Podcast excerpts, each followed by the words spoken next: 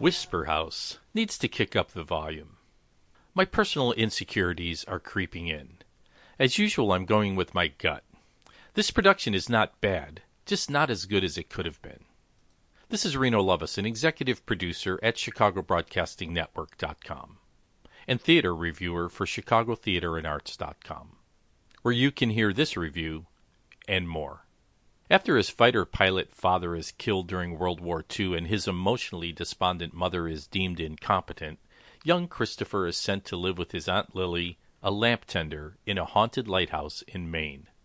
Since before the war, Aunt Lily has employed Yasuhiro, a Japanese American, as a kind of helper and all around handyman.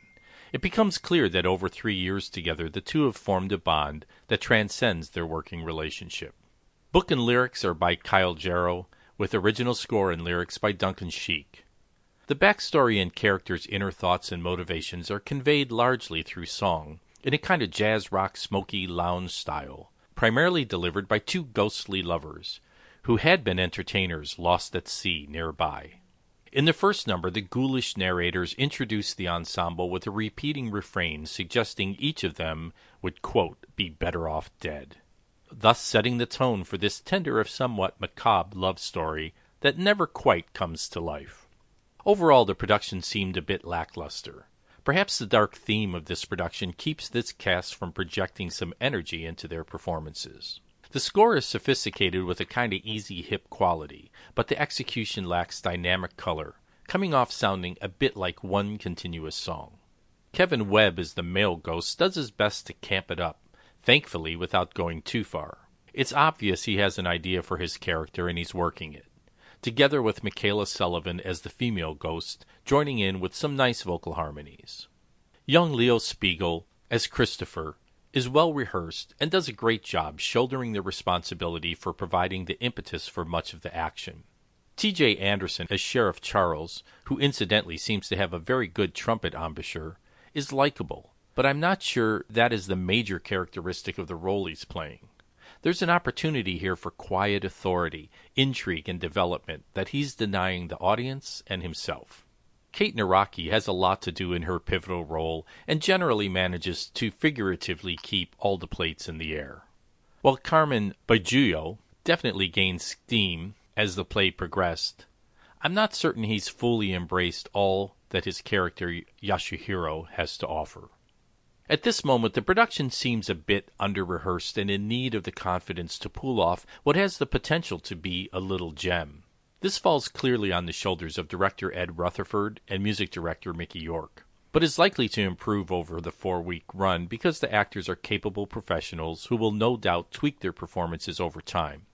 However, they require feedback to draw out the nuances in their portrayals that can help them deliver more satisfying, multi-dimensional characterizations.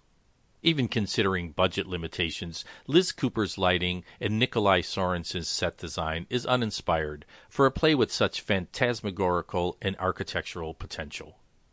Props designer Adrian Hadlock's attention to detail, specifically in regard to the model airplane, camera, and two way radio and Hoosier cabinet, did not go unappreciated.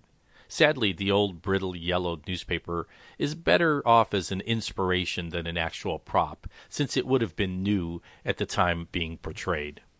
Brendan Hutt, as violence designer, provided a brief but effective moment.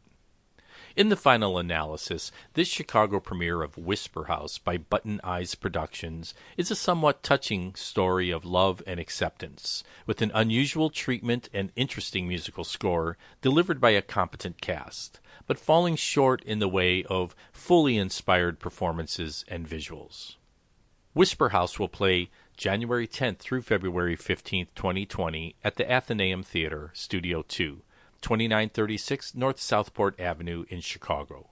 Tickets are currently available at athenaeumtheater.org, also by calling 773 935 6875, or in person at the Athenaeum Theater box office. This is Reno Lovas, an executive producer for ChicagoBroadcastingNetwork.com and theater reviewer for ChicagoTheaterAndArts.com, inviting you to Subscribe to this podcast wherever you like to listen to podcasts, and visit ChicagoBroadcastingNetwork.com where you can subscribe to our website and therefore be informed when new content is added.